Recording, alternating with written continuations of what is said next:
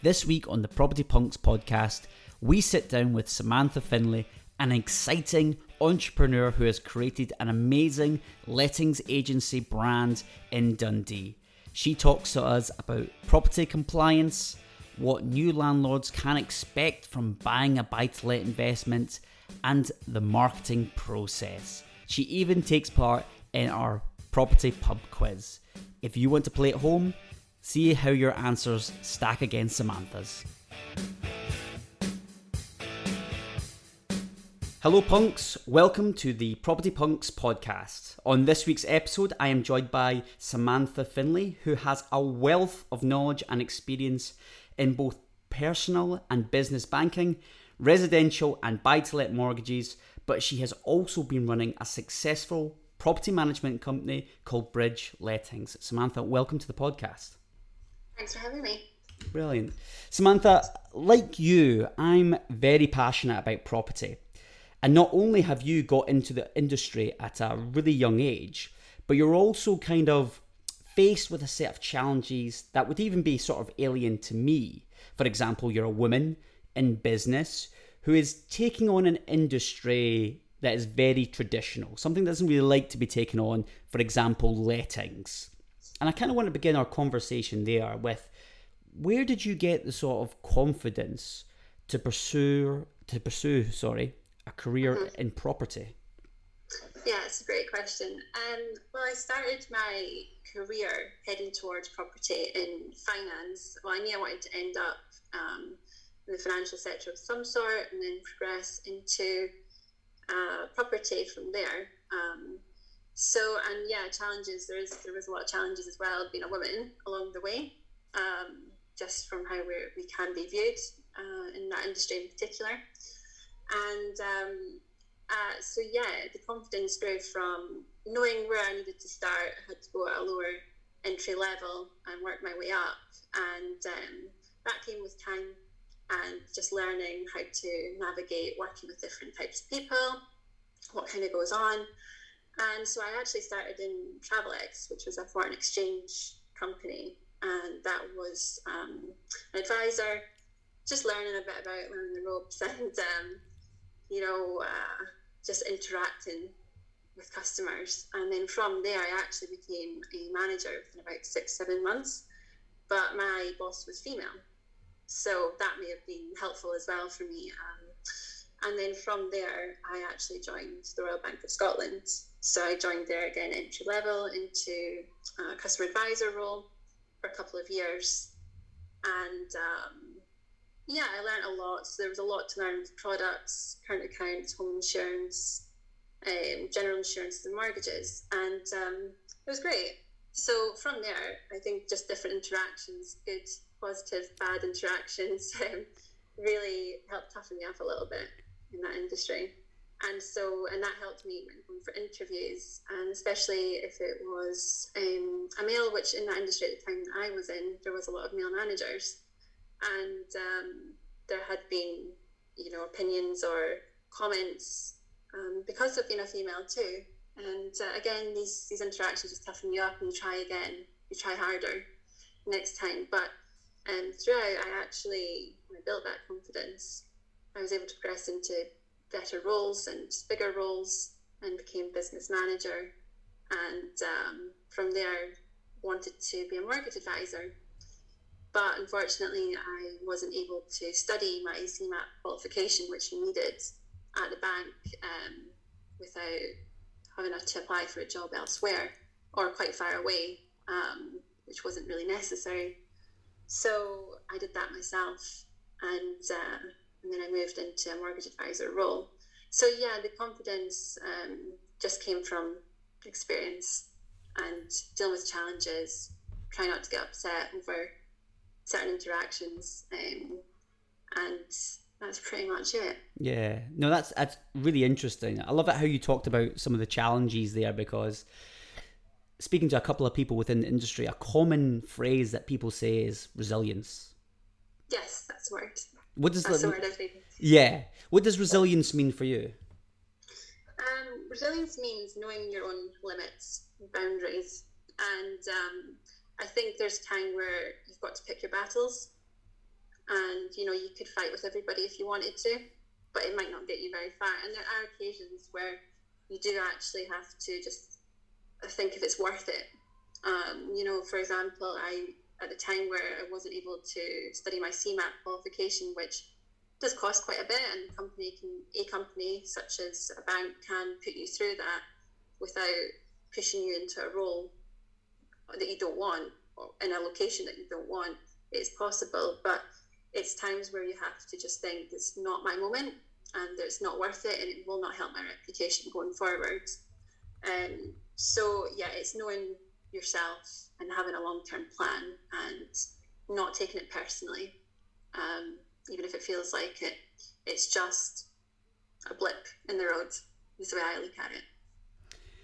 And what I thought was really unique about you was that you had this background of being a mortgage broker and then you transitioned into the lettings. How did that sort of experience in mortgages help you in your sort of entrepreneur venture? Yeah, so being a mortgage advisor, you are at the start of the journey for someone who, whether they're wanting to buy a property for residential purposes or buy to let. Buy to let can be slightly trickier, and there's a lot more. Um, there's more eligibility around it, and the criteria is a little bit trickier. And then you have um, other areas that come into, which is HMRC, so tax compliance, um, and that could be quite complicated. So, um, yeah, it's it's a big learning curve, um, but I feel like once you're at the start of the journey, you can educate someone so much better. Um, for example, if I have a client that comes to me who is currently going through a mortgage situation, nine times out of ten, they, they don't understand really what's going on. Um, so I can strip it back and I've got the ability to do that. And it helps me build trust and confidence. And if need be, I can bring out other areas that can help them. And it's it's just for their benefit, really. And it's just nice and being able to help um, and grow my business and referrals, etc. Mm. Um, but it is nice. It's it's good to have that start of the journey. Now, what I was really curious about was how did your experience working as an emergency dispatcher during COVID prepare you for lettings? Great question. Um, just basically, I've learned you don't need to flap at any at every opportunity. you um, just have to remain calm. Um, that was a very scary job. I'll be honest. Um, I don't know what's scarier, taking the phone call or being there. Um, but yeah, that that actually helped me a lot, and especially starting a business. Um, it just helped me think through a process. So even if there is an emergency situation, whether it's with a tenant through the night, or if it's through the day, or if it's something that's quite critical, like a flood, for example, it's it's just thinking logically and not on emotions, um, as well, and not worrying too much about, you know, for example, for me, I could easily quite worry about my business reputation and, you know, could that end up in a bad review, for example? But actually, you take yourself out of it and just focus in the moment. And so, yeah, that uh, role did help me in many ways that I didn't think it would, or it's been quite a surprise for me. One of, one of the things that I picked up from there was was was the skills Mm-hmm. I'm, I'm imagining a time that if you're a relatively new landlord or investor to the buy to let market, there's a lot of things that are quite scary. You know, whether that's refurbs going wrong, you know, tenants being difficult, uh, people within the industries just being challenging. What sort of skills would you advise someone who's a new buy to let landlord to really sharpen so that when they're going into the buy to let industry area, that they can set themselves up for success? Yeah, I think um, going back to being resilient, patient, um, understanding what you're wanting to get out of your property. Um, what are your plans? What are your long term plans going forward as well? And it's being organized with that. So do your research prior to getting involved in whether it's to let it out or you're just starting with a refurb um, I would say you have to be patient. That's the biggest one. And um, if you're not sure, phone different letting agencies, different um, mortgage advisors, for example. Uh, look at the government website. You'll find so much information, and you can piece it all together. But it does take time, and um, that's pretty much it. I would mm-hmm. say it's the, the biggest skills. Um, and listening intently to to the advice that you're given and don't just take it from so one advisor for example just have a look around and see what everyone else is saying and doing um, and don't be afraid to ask questions um, you don't have to take an expert's word for it as such you know um, when you get a bit of a feeling might be true so it's yeah it's worth worth shopping around with that as well for advice mm. And two of the things you said there, which I think are linked quite closely, you said patience and also not not necessarily being emotional. Mm-hmm. I think those two are, are quite closely linked because I think you've got quite a lot of emotions when you're dealing with property. You know, if you're buying a property, you could be excited. If you're dealing with um, a refurb that's not going to plan, you could be stressed. Uh, you could be anxious. You could be all those sort of feelings, and it's quite easy to kind of get caught up in it all. I get the impression that you consider yourself quite a logical, methodical process person. Could somebody who's not necessarily like that still have success as a as a buy to let landlord? Yeah, absolutely. And again, that will come with experience and time. And there there can be times where, especially when it comes to emotion, where you own a property and you've lived in it for a long time and or it's a family property that you've inherited and you're looking to let it out because it makes financial sense to bring some money in for cash flow reasons. However, that's a property that's been in the family and it's difficult to watch that um, go to someone else and there could be potential damage. Um, and yeah, absolutely. And again, it just comes with time that you need to then view that property as an asset um, and a business as such. But yeah, it's it's something that I would say talk to many other landlords, talk to tenants, um, talk to different letting agents as well, read reviews, uh, look at policies and procedures, get best practice. And um, with with us at Bridge Letting, we're about educating landlords and tenants. So we will post top tips. So whether that's landlords who are private or looking at tenant own, tenant find only services and they're left on their own to manage the property, they can always call us for support or you know what would you do in this situation and we could give some support. But um, yeah, there, there are articles and blogs out there with uh, experiences from landlords' point of views and and they'll, te- they'll tell you what it's like. So just talk to as many people as possible. Mm but it is possible. If you don't have the skills yet, you will develop them. And you know what? That that actually brings me on to my my next question. The values of your brand, Bridge Letting, are very similar to my own in the idea of that you want to be authentic, you want to be genuine. I noticed that you've been educating people on property scams. Why have you made this your cause to fight? Um, I it's injustice, and uh, I I don't like to say that um, tenants in particular are out of pocket, and it's it's in Scotland there are so many regulations, so you have to be registered as a landlord. The letting agent has to be registered, and landlords do jump through a lot of hoops in order to be registered and go through a lot of compliance checks and there are rules around deposits and they have to be lodged within a certain scheme um, approved schemes, etc. And um, I just don't like to see it, and that just comes from my own point of view. Whether I was a letting agent or not, I, I don't enjoy seeing that happen, or anyone to pocket have a bad experience because then it it puts a negative view on letting agents or on landlords. Um, and yeah, I think it just comes from a good place from me personally, and I bring that into the company. Well, now, I really want to dive into some of the tips that you can offer new landlords or even old tried and tried and true landlord as well. Um, what must a landlord consider before purchasing a rental property, in your opinion? Um, that's another good question. I would say they have to consider financially whether it's worthwhile doing and okay. responsibility. So just to sorry to interrupt there, but what do you mean by financially? Is it worthwhile doing? Yeah, I would say rental yields and knowing the numbers when it comes to how are you funding the property.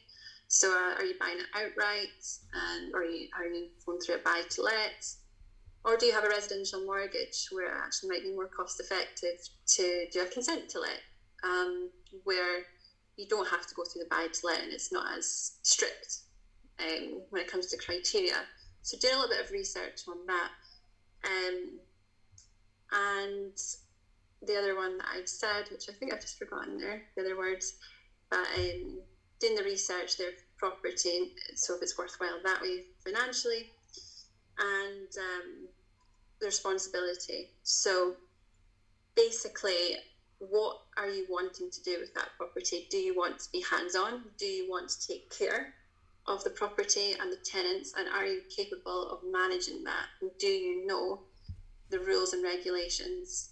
And do you have the time to follow that? Or do you need help?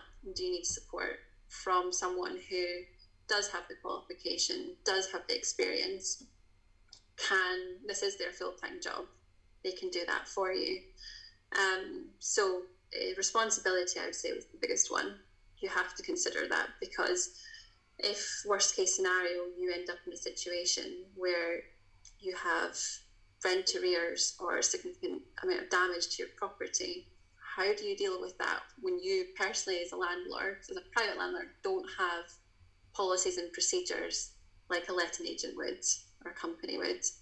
And do you know how the first tier tribunal works? And can you put that together yourself?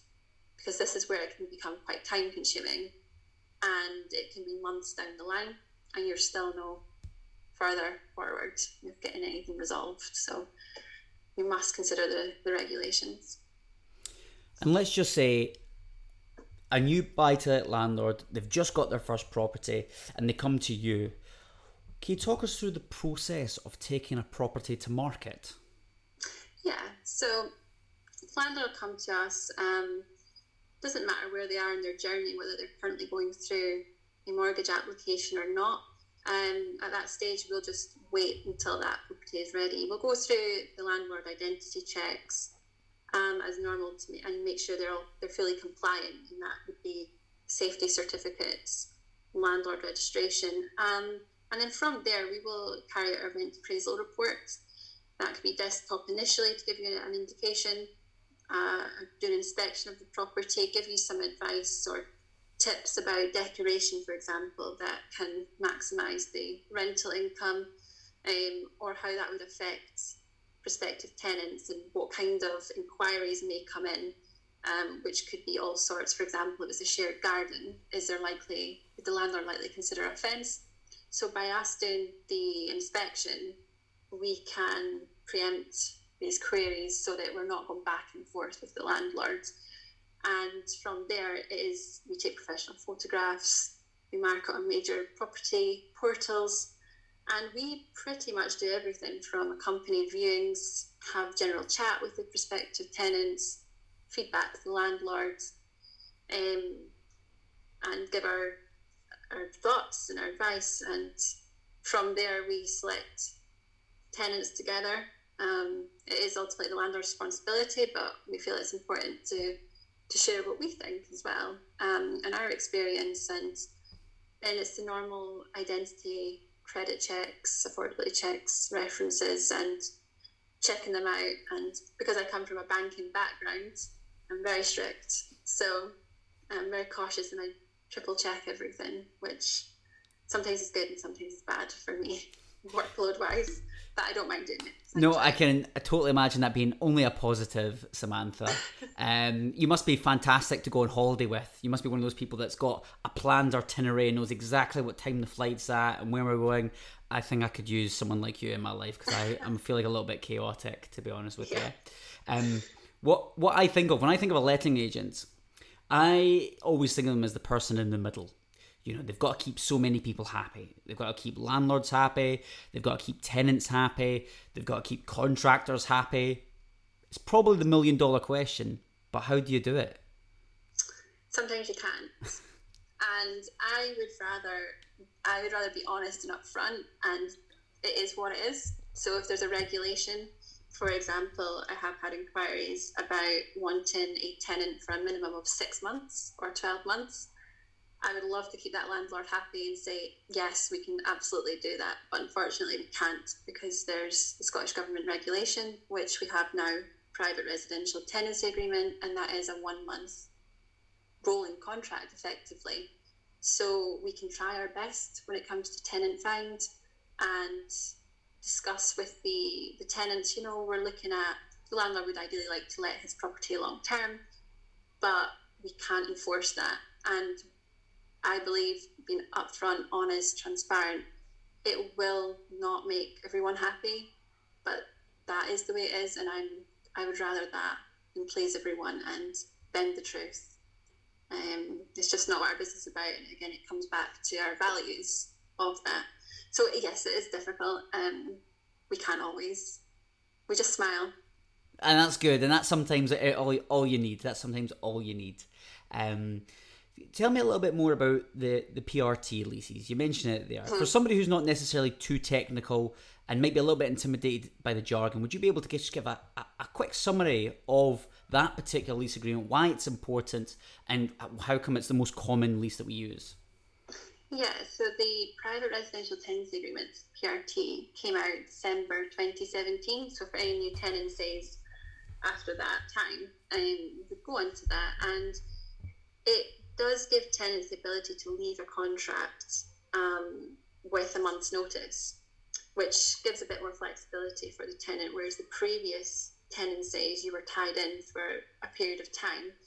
And if you, for example, six months, and if you'd left prior to that, well, you would forfeit um, the rental income, so you'd be due that, and so that's lost money. Um, and there were more rights for landlords under the previous contracts.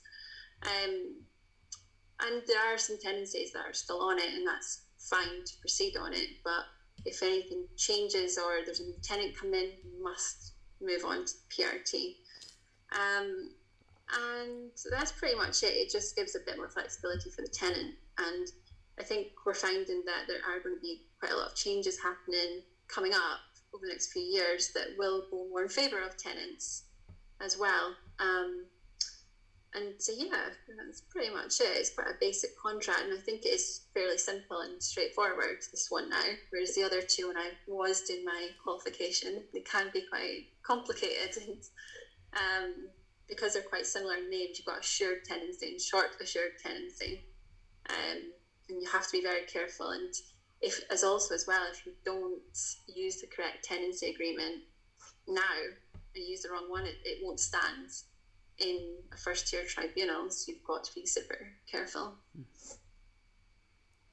And one of the last things I was really curious about is from the lettings agent perspective, what advice would you give new landlords who are looking to have their first buy to let investment? Um, advice I would say reach out. So if you're going to, before even purchasing a buy to let or considering one, reach out to as many, uh, I would say a handful of letting agents, different areas to get a, an idea of how they operate, what what the process is, like you asked earlier, and the costs and the fees um, and look at the reviews again, like I said, um, get an idea of what it takes to be a landlord. And although we, we are effectively the middleman, what do we do? Because this is our full time job um, throughout the week. Can what kind of experience do you want? What, what do you want to get from your your rental property? So you need to consider your own plans when you do go for a mortgage appointment you sit down with a mortgage advisor for two hours, which is quite long. Sometimes it can be a bit longer, and they're grilling you about what your future plans are with your family, what do you like to do, hobby wise, etc. It doesn't have to be as intense as that when it comes to a rental property, but you really should think about long term plans, how long you want to keep it, um, what kind of tenants you want in it. Does that property attract those kind of tenants that you want? Um, so yeah, and uh, get rent appraisals. That most letting agents offer free rent appraisals. It's worth doing, and getting an idea, and you can get some comparisons and have a look at Rightmove, Zoopla, similar properties, whether you're going to furnish the property or not, and consider those costs involved. But also, if you are furnishing a property, it may have more demand, so maybe it may attract more rental income. But can you afford to do that? And is it worthwhile doing it in that area and that property? So there's so many things to consider, but um, you will get support and advice from letting agents. And again, speak to anyone you know who who is a landlord or has portfolio properties. No, I think that's fantastic advice, and you know it ties on beautifully what we're talking about about staying calm, not be too emotional, really hone those sort of skills before you sort of take the dive. Uh, there's always someone there to help you. Brilliant, Samantha. Thank you so much for that. It was a very insightful, even for myself, to learn a little bit, get almost like look behind the curtain of letting agencies and things like that. So yeah. I'm sure there'll be a lot of people benefiting from that. So thank you. Um, what we're going to do now is we're going to move on to one of my favourite segments, my property pub quiz. Um, it basically combines my two biggest passions, property and pub quizzes, essentially. Um, I used to always get made fun of because I used to always be terrible at them, and then I became a bit of a saddle, and then started going to them quite regularly. I even had a rival group at one of my pubs where like we would almost have like when we walk in we'd give each other the eye to say oh mm. yeah i know i know what's going to happen here. Um i'm not we always played fair but uh, we definitely had that little rivalry. How, how is your sort of pub quiz knowledge? Or should i say what uh, would be your mastermind subject? Mm, that's a good question. I have to say mortgages but that's quite a boring answer. I think that's um, a good answer. That's a good answer um, probably music. I'd say music. Yeah, I am quite competitive, but I haven't been to any pub quizzes. It's just something I've never done for some reason. But well, this is your first one. I mean, we're not in a pub. We're not in a pub, but this could be the first. This could be the one, and you could have your own team and have your own rivalry. You never know. You never. Totally, totally. So everyone knows the rules. I'll ask a question. I'm going to try my best to try help you out as best I can, and you just give us your answer for it. Today's is lean towards lettings, so hopefully you can have your expertise knowledge. Hopefully, don't get too worried if it's a basic lettings question, because I think you've done such a good job at selling yourself today that hopefully this can pay off in the end. Let's see. Yes. Okay, to begin the pub quiz, question number one How often do you need to carry out a gas safety certificate on a rental property? That's a great question because I was looking at this um, a couple of days ago. I was going to look at it a couple of days ago. Um, I believe it could be every two years. See, I have it. I have it down as every year. I was thinking that, but I thought would be two. They're all so varied. They should all be the same, shouldn't they? How um, do you how do you feel just on that subject? How do you feel about the regular certificates and checking of appliances and boilers and things like that? What, how do you see it from your perspective as a letting Because that's a core part of what you do. Yeah, this is why we have software. Okay. so this is the main reason why. Also, another good good reason to have a letting agent is that we've got the software to take care mm-hmm. of all the renewals and the maintenance that comes up and insurances because they all have so many dates. Um, but yeah, it, it, can be quite tricky. And there are there is one in particular. Um, I think it's the PAT, the Portable Appliance Test, as well. That it's a bit of a grey area. It's um, there's X amount of years that can be in a tenancy that I've seen be an old tenancy that you have that renewed, and then there's I've spoken to different contractors who have different dates. Um, but yeah, I don't like that area. Safety certificates are not fun for me, but um, just write all the dates down as soon as you get the certificates. And if you do have a software or you can invest in one, do it. It's very important. You don't want to miss that. And again, there's regulation around providing them when they're due mm-hmm. in X amount of days to tenants, and you don't want a fine. No, nobody, nobody would want that. Perfect, brilliant. So, question number two. This one is quite interesting because it's a multiple choice question. So, What do renters say matter most to them? A. What okay. What? Yep. The question is, what do renters say matter most to them? So A. A home office. B. Having outdoor space. C. Staying within budget. And D. Square footage. So how big the property is.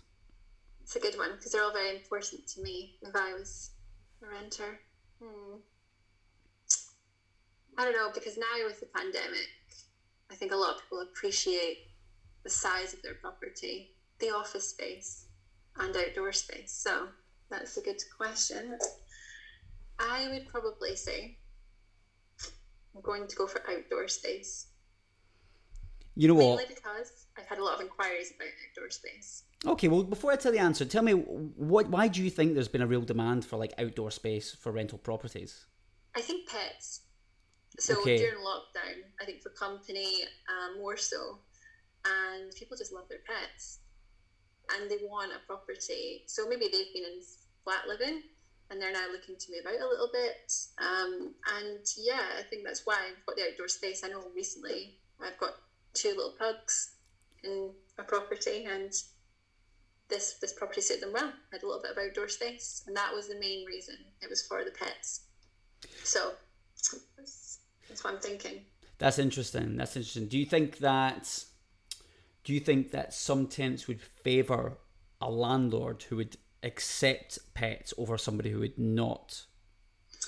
Yes, and Okay. we do we do get a lot of inquiries regarding pets, and they're very upfront, and that's great. Um, but yeah, and I, I have seen more so now that there there are not really many restrictions with landlords or private landlord adverts that I've seen regarding pets. I think we're more open to it now since the pandemic, especially, and we have to be accepting. And I think this is a, a clause maybe that will be coming out potentially in a few years, perhaps that we may have to accept pets in the property because we do have to consider that they're part of someone's life, and it could even be actually that not necessarily a pet but a guide dog, Mhm. um, and we can't discriminate in those areas as well. So, yeah, I, th- I think that is a very important.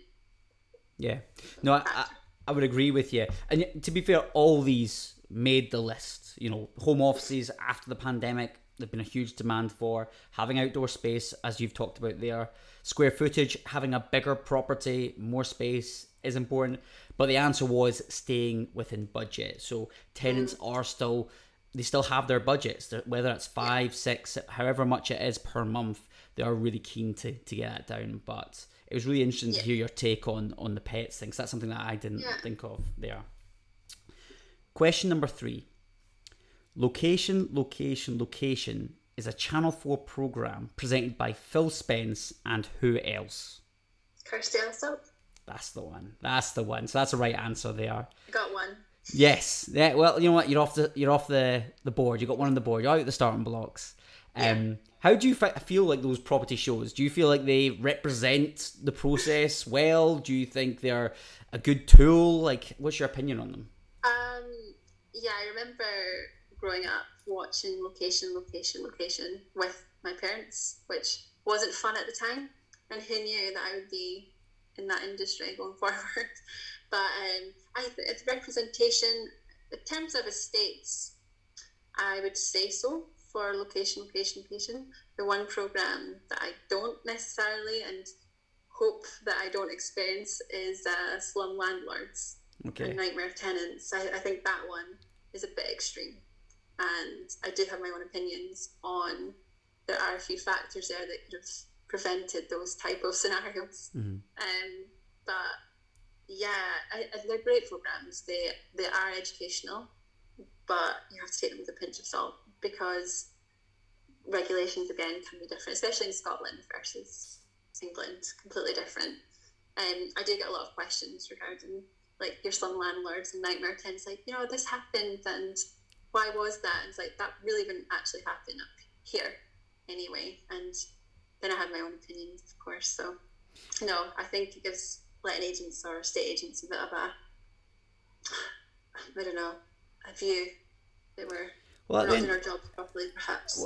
well, at the end of the day, it's entertainment. you know, and so Yeah. entertainment there's always going to be a degree of drama or anything. Whether you're watching location, location, location, Love Island, X Factor, you know, it's always going to have that element of jeopardy because that's what kind of grips us. So th- Yeah. those bits is a lot more exciting than just everyone ended up happily ever after. So yeah, Maybe I take it too seriously in that industry. no, I think that's a good serious. thing. I think that's a good thing. I think having a bit of fun when it comes to property. Anything else is entertainment, but I take that seriously. Mm, I think that's a good thing. It's so good that someone's flying the flag. Not many more questions to go. So, question four: What does the abbreviation EICR stand for?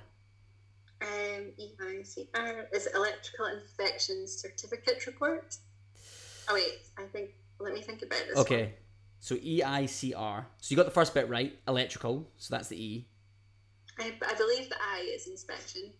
Okay, close. May, oh, I believe C in the R is that certificate report. Very close. Sounds a bit silly. No, no, I, I, I am almost Bear with me. I'm attempted to give you it.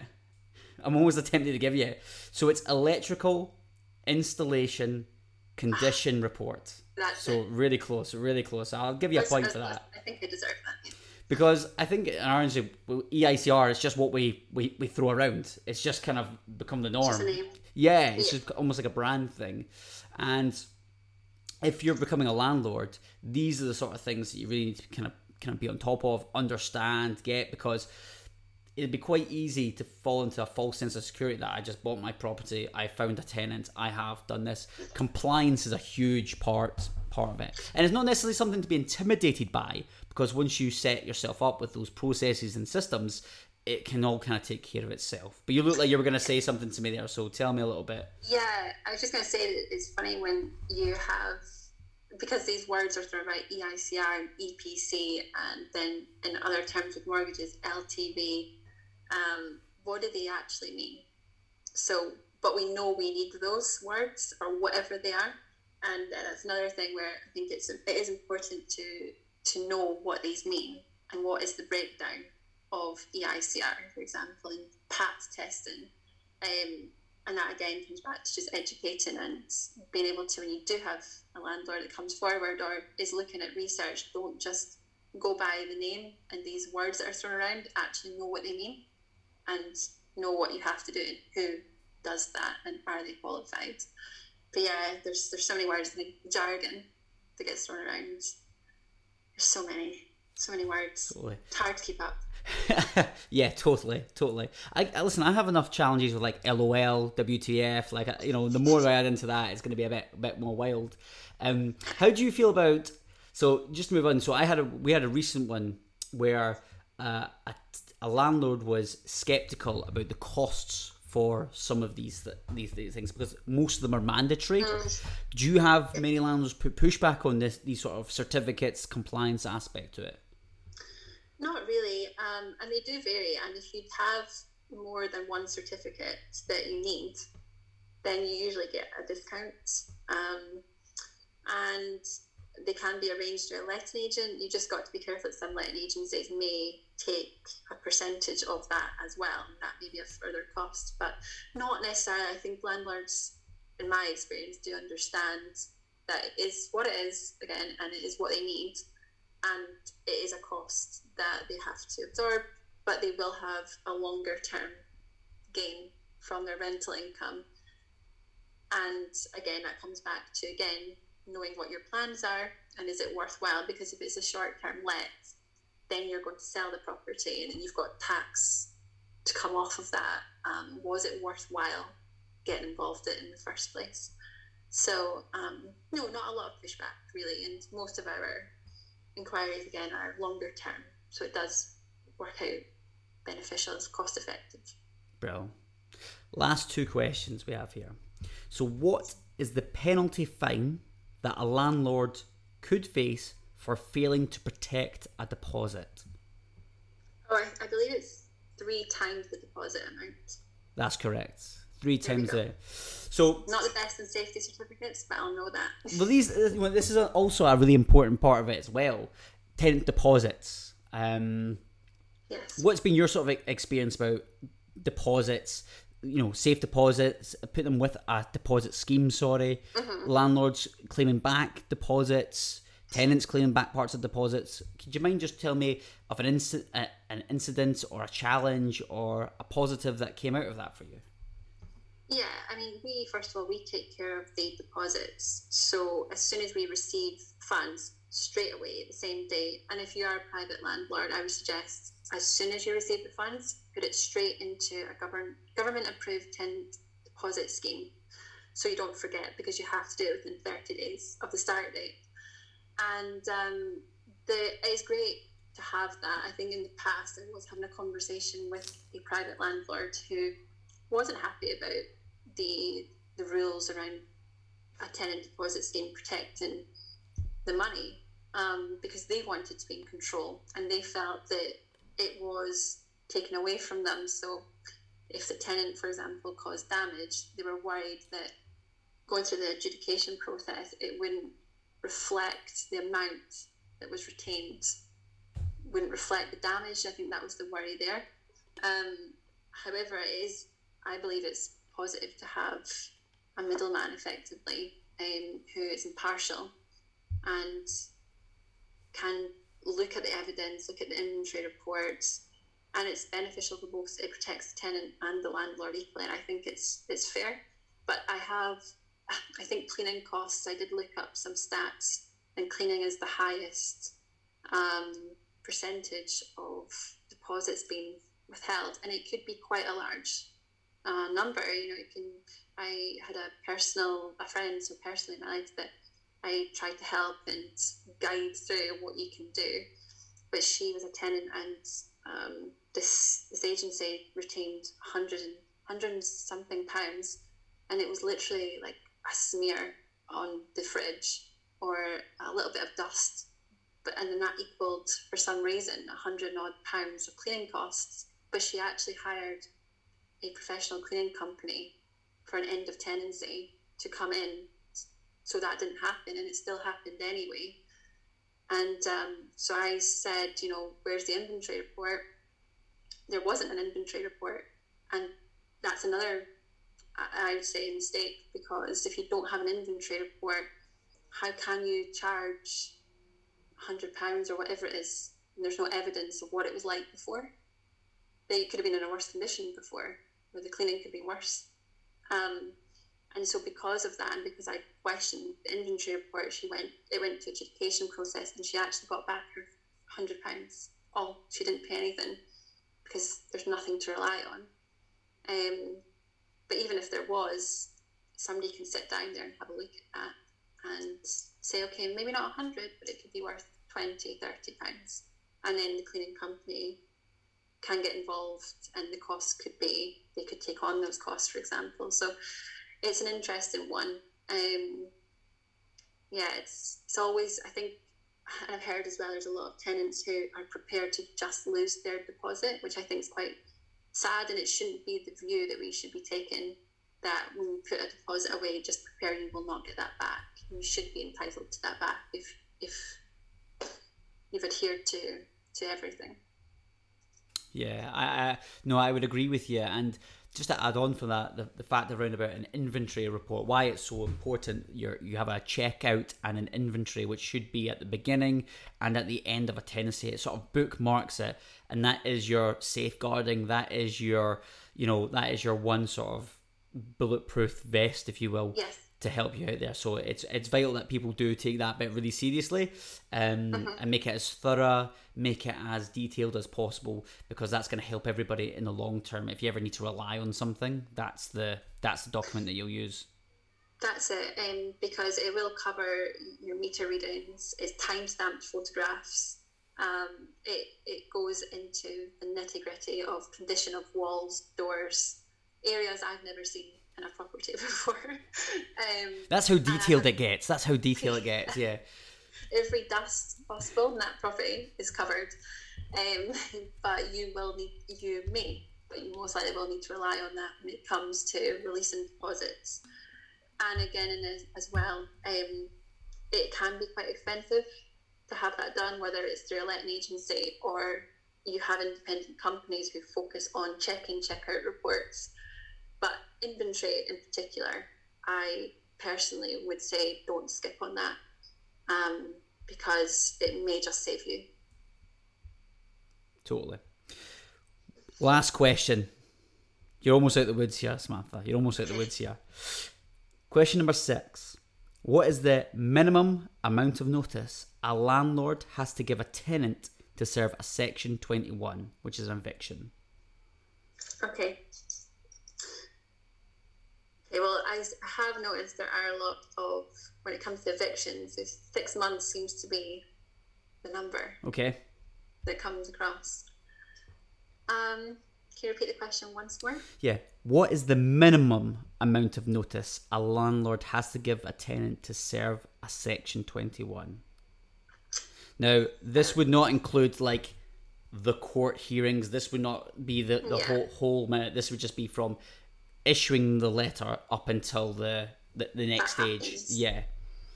We're stuck between one to three months. You know what? yeah, you're pretty much you're pretty much on it. It's two months, so it's bang in the middle of yeah, that. Two, mo- two I months of that. that. One's too short, three's too long. Mm. You know, evictions can be quite. Um, they, they can be quite difficult for both tenants yeah. and landlords, and even letting agents who are kind of stuck in the middle. Some of them are not necessarily like the ones you you kind of described with the TV shows, like the sort of slum landlords, they're usually not as dramatic as that. Um, yes, of course, there'll always be challenges between landlords and tenants. However, some of them are maybe it's just so simple as like the landlord selling. You've got three months to vacate the property before we can then take it to market, and yeah. three months, depending on what type of market you're in, could be very challenging for a ta- for a tenant to get a new property in that time. So yeah. there could be loads of other factors before you get to that stage of just like issuing an eviction. Have you had much challenges or dealings with evictions? Thankfully not. Um, but if, and we always are upfront again with landlords, um, not to scare them, but I do like to be transparent with worst case scenarios because you just never know. And it's best to know from the outset and not panic.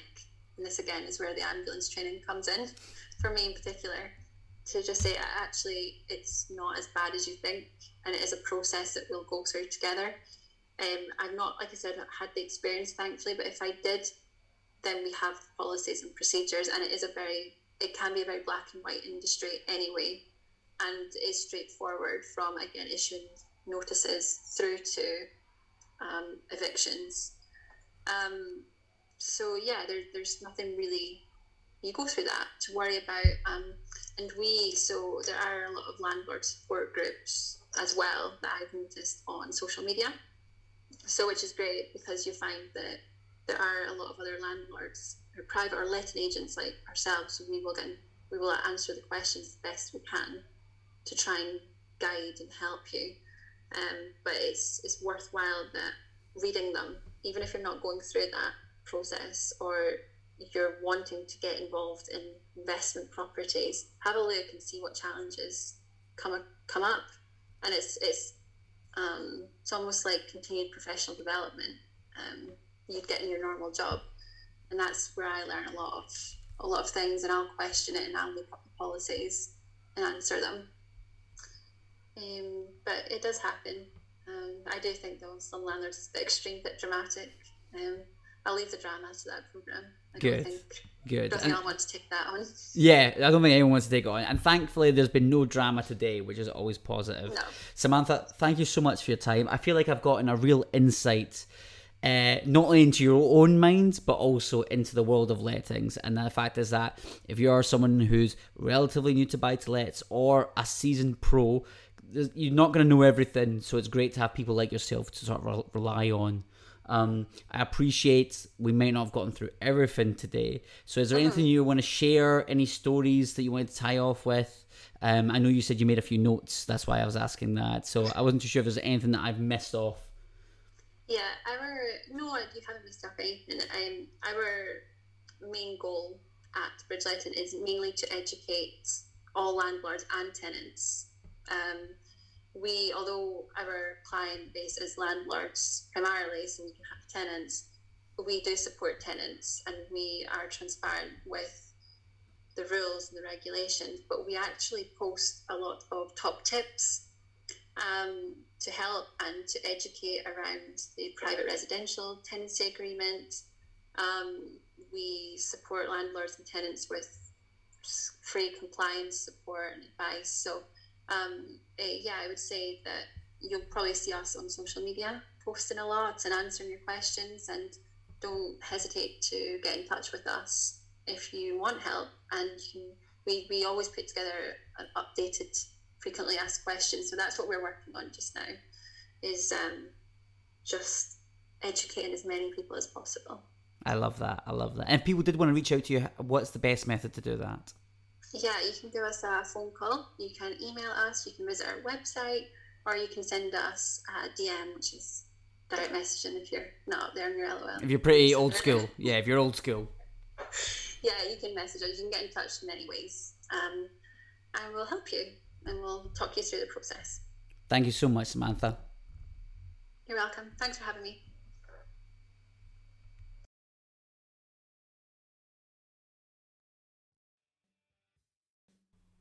Hi, punks. Sebastian here. Hopefully, you enjoyed that podcast as much as we did recording it. We'd love to see you follow us on our Instagram page at Property Punks. And if you're interested in selling your property, you can always check out our website, propertypunks.com. You can also join our Facebook community page, which is on Facebook at Property Punks. We look forward to seeing you there.